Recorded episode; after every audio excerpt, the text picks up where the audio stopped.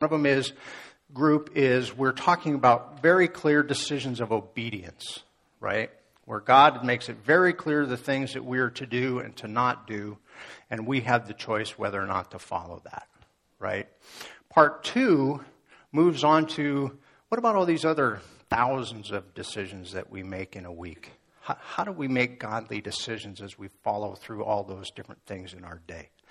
And so before I move on to this part two, I want to do just a little bit of review back in part one because there's some foundational things that I want to make sure everybody understands and that you understand, that I understand as I'm talking about some of this stuff, all right? So the first one is this. In Ephesians 2 8, how are we saved? By grace, through faith. And it's not from ourselves, but it's a gift from God not by works. The important thing that everybody remembers here is as I talk about decisions, it's really easy to get that mixed up with our works. And that has nothing to do with our salvation. All right? Very clear that that's the case. Okay, now these next two things I want you to say with me. All right, first one, here we go. There is nothing I can do to make God love me more. All right? Second half of that, say it with me. There is nothing I can do to make God love me less. See, this isn't about us. All right? It's about God. And so, what's bottom line out of all of part one review really is this is not about performance or the behavior that we do in order to earn something from God. It's not about that in our obedience. But rather, obedience is behavior because of what God has already given us. Okay? A little bit more of review. God will never ignore our sin. Ever. There are times where we think maybe we got away with it. We didn't. God saw it. God knows of it. God never ignores it. Disobedience to God always has a cost. Sometimes we may not even know what it is. It may be a missed blessing. It may be a missed opportunity. Uh, regardless of whether we recognize that cost at that time or not, there is always a cost to disobedience to God. Third one, our sin, like all sin, is never worth the price. And the funny thing is, it's always really simple to see that with other people's sin. Right? I mean, you look at it and you go, God, what a moron. how did he do that? God, didn't he know that wasn't worth it?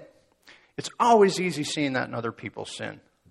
It's the same truth for our own, right? And finally, uh, our sin grieves God. And it's for our own good to turn away from it. A lot of times I think we like to think that God sees us sinning. You know, he looks at Mike down and goes, Oh, Mike, buddy, you know, come on, you'll get it. That's not how it is. He's not smiling and shirking it off. It grieves God when we sin. And it's for our best that we avoid it. Deuteronomy 6:24 says, "And the Lord commanded us to observe all these statutes to fear the Lord our God for our good always." It's not about him controlling us, it's for our good. So, that's all kind of bad news.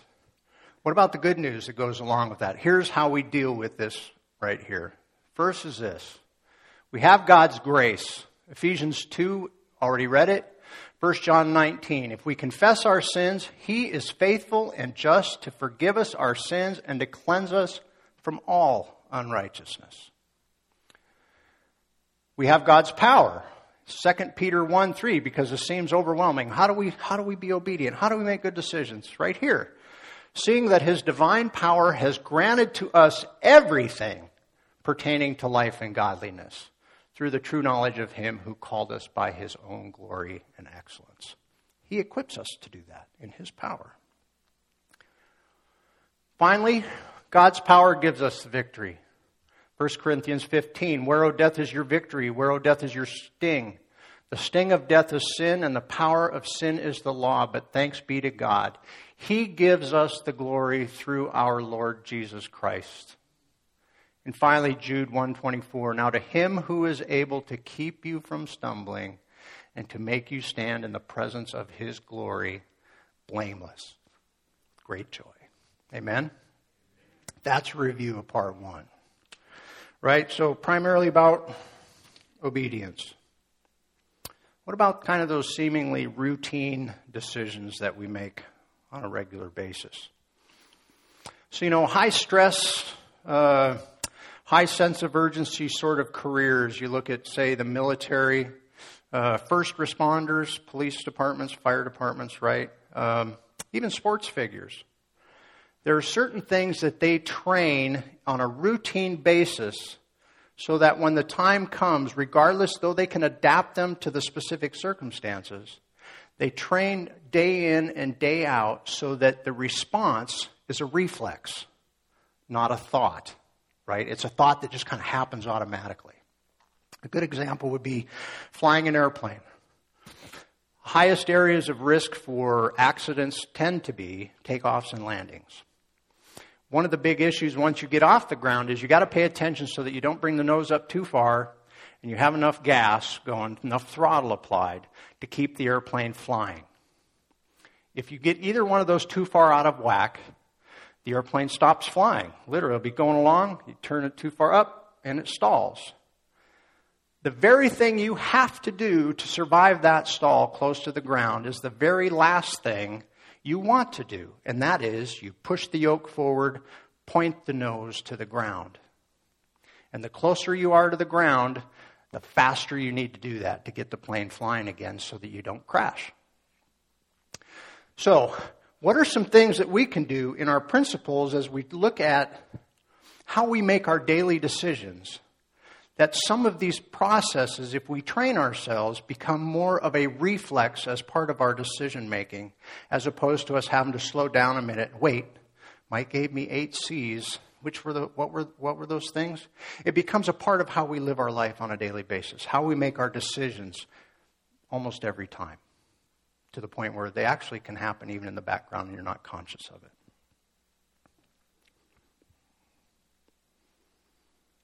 Isaiah 30, 21 said, Whether you turn to the right or to the left, your ears will hear a voice behind you saying, This is the way.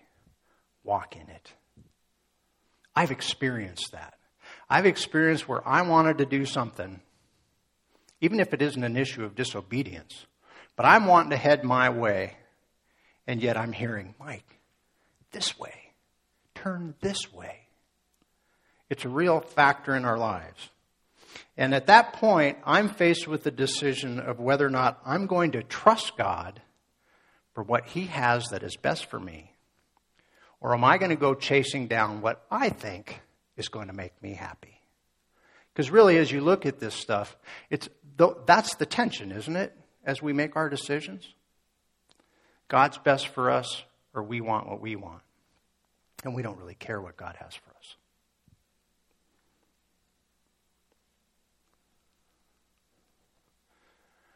I don't know if you can clarify that. My favorite was the eight ball when I was a kid. You know, ask it. Oh, that's not the answer I want. Shake up the eight ball, ask it again, right? And you got the Ouija board, some of those other things. But the point is, in that slide is, you know, life shouldn't be this happenstance, flip of a coin, look at the eight ball, you know, take a guess, bouncing off the bumpers of life as we go down in our decision making. Although every person's life consists of a sum total of innumerable big and little decisions, think about how many you make in a day. We can be confident that God will help us make the right decisions. Proverbs 28:26 says, "A man is a fool to trust himself, but those who use God's wisdom are safe." James 1 and 5 6 but if any of you lacks wisdom, let him ask of God, who gives to all generously and without reproach, and it will be given to him.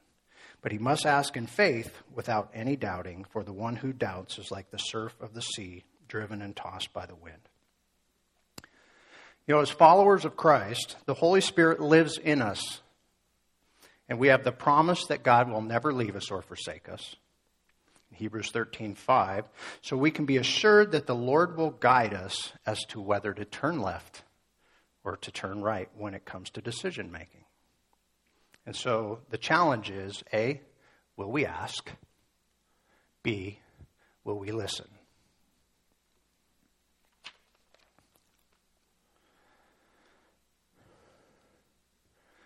So try not to read ahead. Just note that there are eight of them up there. We had some transition issues as we uh, imported this. I think what's really important, not just what these eight C's are, it's very important to understand that A, there's no specific order to any of them as far as how they may be applied. And maybe even more importantly, any one of them uh, on their own can lead to bad decisions as well. You want to try to integrate as many of these as you can in your decision making process. So let's start with communication. One of the ways that God communicates with us is through His Word, right? And we can communicate with God through prayer. So, when it comes to making decisions, much of what we need to know is obvious, black and white in Scripture, right? Questions like whether or not to lie on a job application, that's pretty obvious, right? Should we marry a Christian? Should we care for our aging parents? None of those should require an in depth scriptural study and all out eight point process, right? Those are laid out pretty clear. Not a whole lot of error in interpretation for what we're called to do in those areas, right? But the decisions for which job application we should send out, maybe, or who is the right Christian for us to marry, or what is the, the proper, honorable, compassionate way to care for our aging parent. Those things um, aren't specific in Scripture, but there are biblical principles that are really clear. An example would be if I looked at, say, Ephesians 6, right? It says, Children, obey your parents in the Lord, for this is right. Honor your father and mother, which is the first commandment with the promise, so that it may go well with you and that you may enjoy long life on the earth. So if I look at that principle of honoring my parents, honoring my mother, and if I say had to put her in some sort of uh, extended care facility, if I'm trying to figure out the cost and I'm weighing how much money is maybe going to be left for me as an inheritance, so maybe I shorten it up over here a little bit, as opposed to the driving factor of how I care for my mother based on how can I best honor my mother, right? The choice between those two is clear because of the biblical principle, right? What about prayer? That's the other side of communication, how we communicate with God. That's also vital for making decisions. 1 Peter 5 says uh, in verse 6 Humble yourselves, therefore, under God's mighty hand, that he may lift you up in due time. Cast all your anxiety on him because he cares for you. Be alert and of sober mind. Your enemy, the devil, prowls like a roaring lion looking for someone to devour. So you suppose this anxiety includes the stress and strain sometimes that we have as we're trying to make a good decision in our life? Sure, it does. Does God care about that? Absolutely, He does. And so we're told to cast our cares on Him, to pray for Him. God has promised us over and over in Scripture that He cares about our well being, and certainly He will answer our prayer for helping making decisions about things such as job, college, wife, ministry, etc.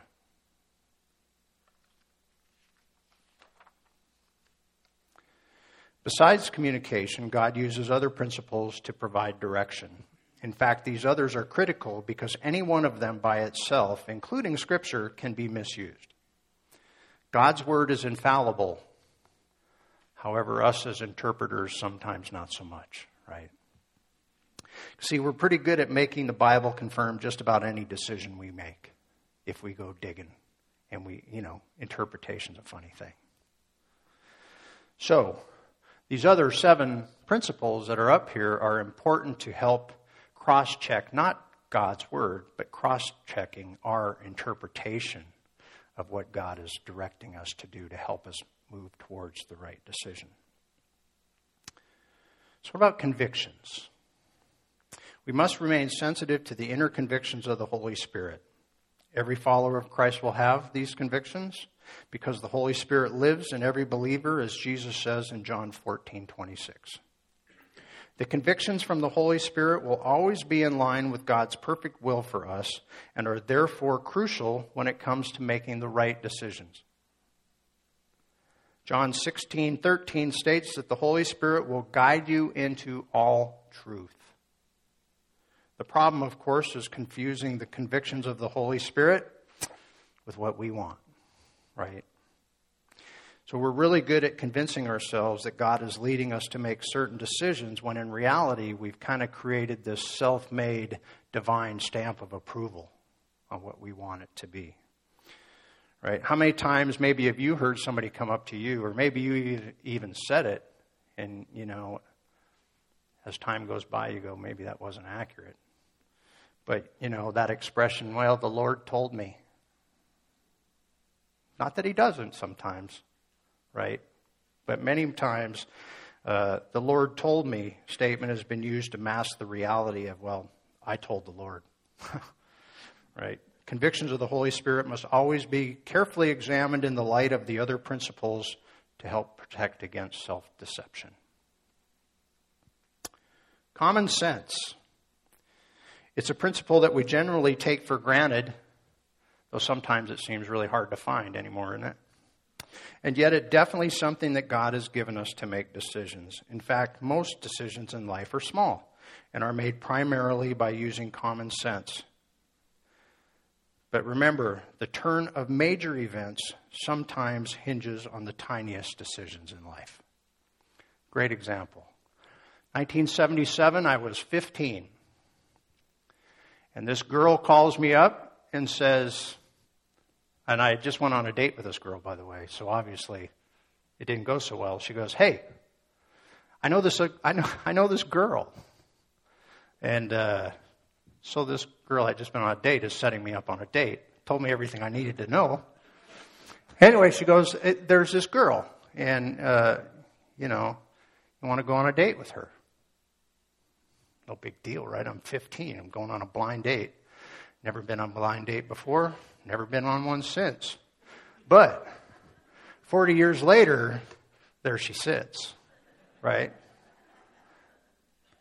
Big changes in life, big directions in life can many times be made by this total chain of events that you have no idea.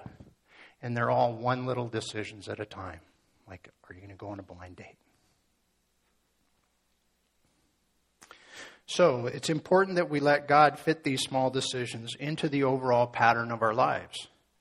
God has blessed us with common sense, and it's our responsibility as much as possible to use it for wise decision making about the common, everyday matters of life. Composition. How God made us. That's what composition is all about. And our God given design, our likes and our dislikes, our abilities, our gifts, is actually a means by which God uses to guide us in some of our decisions. For example, if you like kids and have the natural ability to relate to and to communicate with children or teenagers, God may be calling you to invest in youth.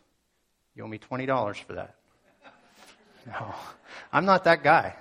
And, and if I don't follow the way that God has wired me and equipped me, not only am I not going to enjoy serving, and there are times it's not always fun, but more importantly, if I were doing youth, for example, most of the time, the kids aren't going to be blessed by my ministry either.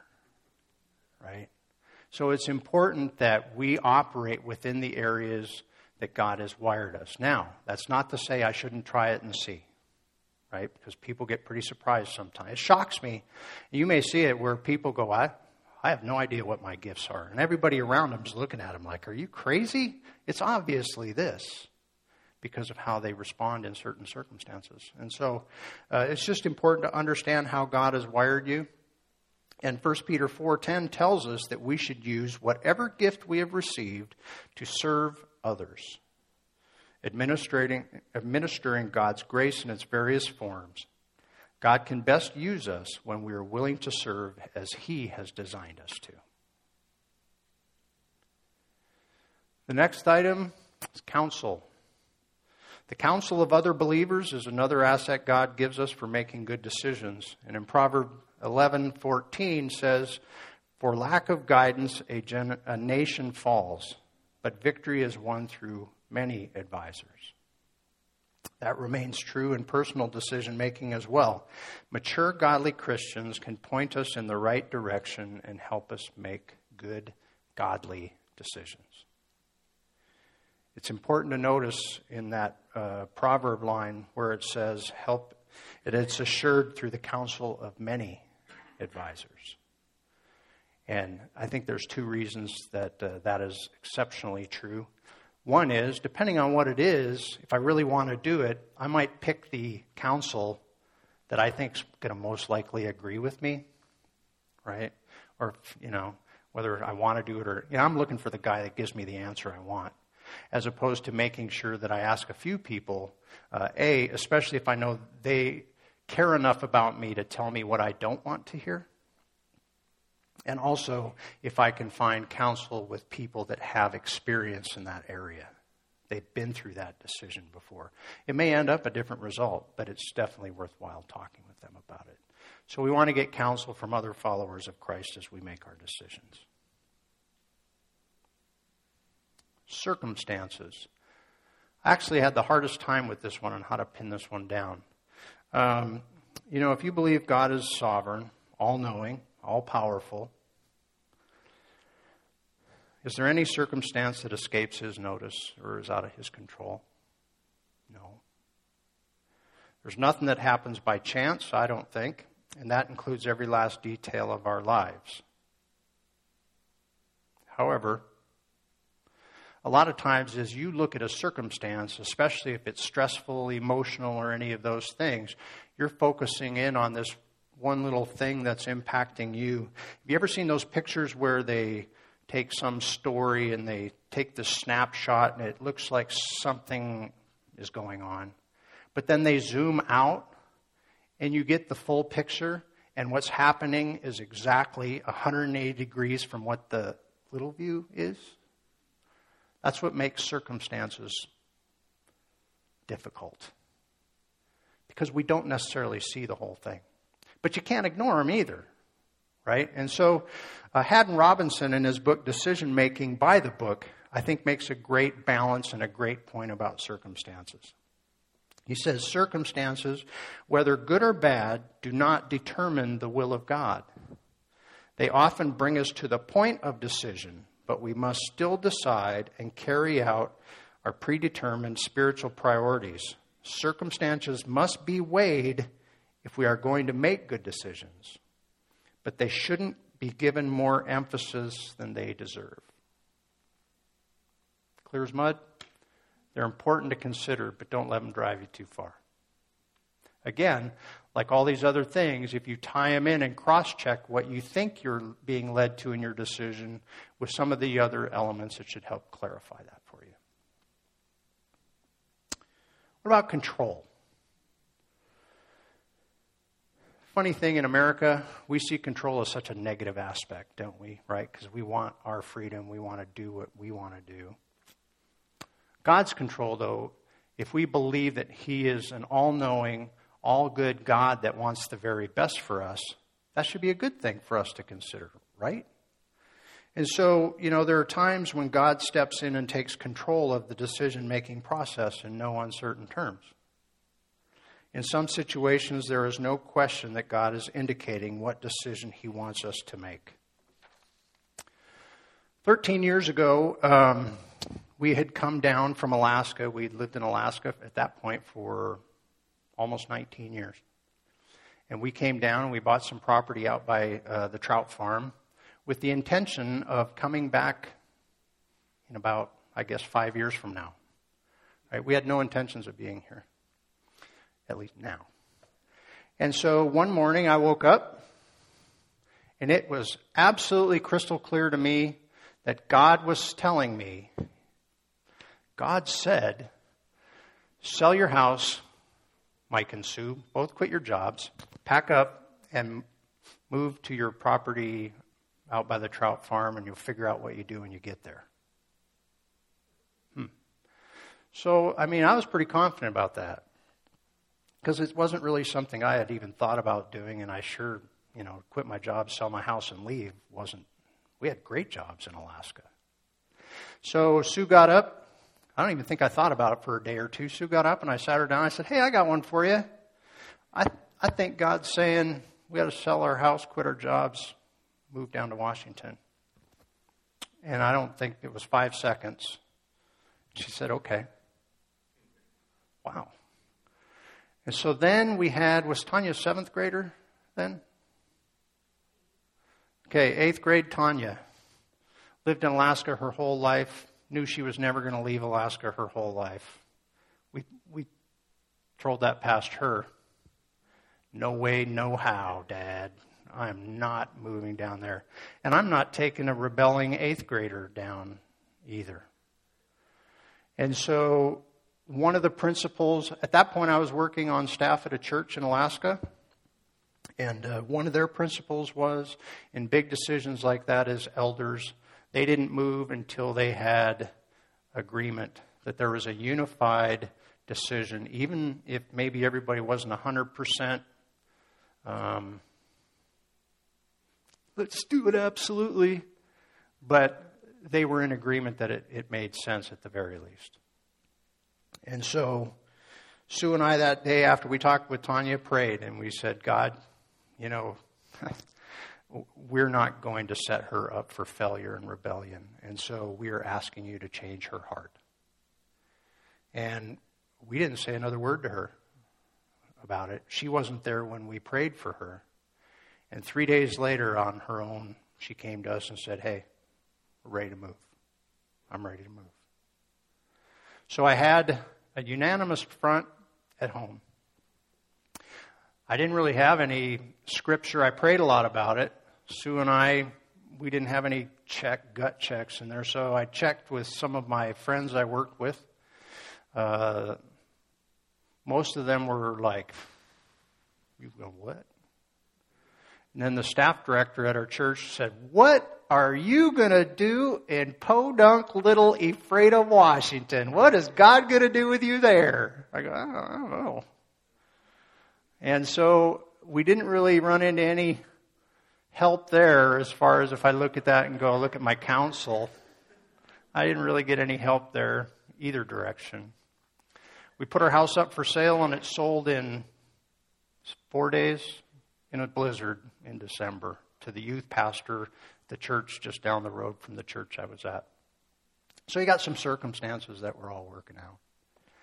But ultimately, in the end, I have to say, at least for myself, that I mean, I would have weighed in if someone would have said, Boy, Mike, you know, I really don't think so, you know, and give me some, you know, reasons, I suppose. But I knew that I knew that I knew that God was calling us to move here. And I did not have one doubt about selling our house, quitting my job, Sue quitting her job, us packing up whatever we could fit in a 20 foot container. We didn't have a house. We didn't even have a road or power when we first made those decisions. But I absolutely knew it was going to work. And so now, 13 years later, it's been the greatest adventure of our lives. And I haven't regretted it a bit. Love it here. Love you all. Love you here. Um, so you never know what God's going to do. And there are times in all of this stuff where God overrides it all. But if He's going to do that, you're going to know it. And so have the courage to follow where He's going to take you. It's where all the best adventures are. Finally, the last one I added in here is I just call it closeness because it starts with a C, and I know Craig likes having them all start with the same letter right? And so if, if I look at closeness, my point in that is let's say I go through all this and I'm really coming up, and, you know, it could go really either way. There's no strong, you know, connection with either side of the decision. Then the next point of that, for me at least, is will this decision draw me closer to God? Will it give me opportunity in my ministry, for example? Or will this decision take me away from God, either in my personal relationship with Him, or maybe it's a job where my schedule gets so darn busy all of a sudden I, I can't congregate with you as I should. I can't do the ministry responsibilities that God has called me to do. So that's what I mean by closeness. And so that's kind of uh, the number eight last of that. And so, if you've probably picked up on it by now, it, this is kind of a strange message, and it's really a strange message to give because I, I don't really have in all of this, there's really no definitive, I'm a black and white, this is how you do it. This isn't a process, as you notice. There's principles to be applied in all of these. Right? There's no order to it. There's no necessarily right and wrong. So why am I wasting my time talking to you all about stuff I can't even tell you this is it? Well, I think these all tie together into a really important principle. And it's this. I think this is a, that's a little stick man. I, I'm not a great artist, but that's me in the middle in that little blue circle I'm waving at you, see? And so I think this is a fair representation of how most of us live our lives day in and day out. Right? We're sitting here and I have this little piece of my life that's parenting. Right? I have this piece of this pie up here where I'm dealing with my job, my community, my friends, my spouse. You see the problem with that, though? God's just a piece of my life. And so when we get into this decision making stuff, we're so fast to go, well, that's just a basic decision. That doesn't matter. God doesn't care about that. I don't need to ask God about that. That's, that's living like that. God has never said anywhere in Scripture that I just want to be a piece of your life on Sunday from 9 to 11. This is what it's supposed to look like. We're living our lives not us at the center. I don't know any other way to graphically represent this, but the point is that all of the things that we do as a child or as a parent or in our community, those are simply the context from which God has called us and uses us to glorify Him, which is the whole reason we're still here.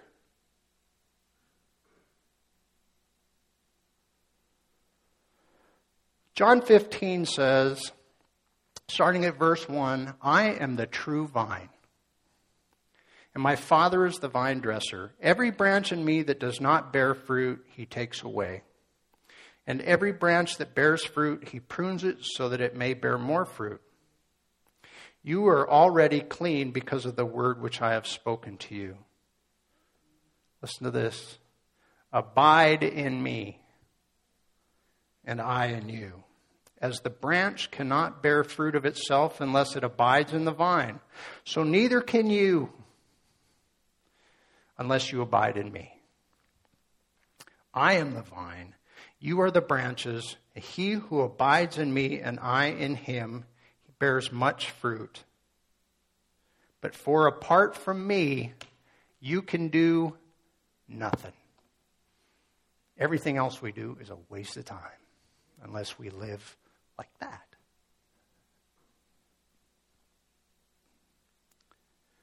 So, my challenge and application today to you I'm going to translate John 15. I want you to think about all these different areas for yourself. My translation of John 15 is this Find the meaning of life in Him. Find your value and confidence in Him. Find your purpose and direction in Him. Find the source for all spiritual achievement in Him. Find the strength to live each moment of every day in Him. Find the wisdom to navigate the many turns of your life in Him. Find forgiveness for all of your sins in Him. Find the satisfaction of boundless joy in Him. find the most satisfying life for all eternity? Him. That's how you make your decisions. Wisdom versus want. That's the choice we struggle with. Worship team, come on up.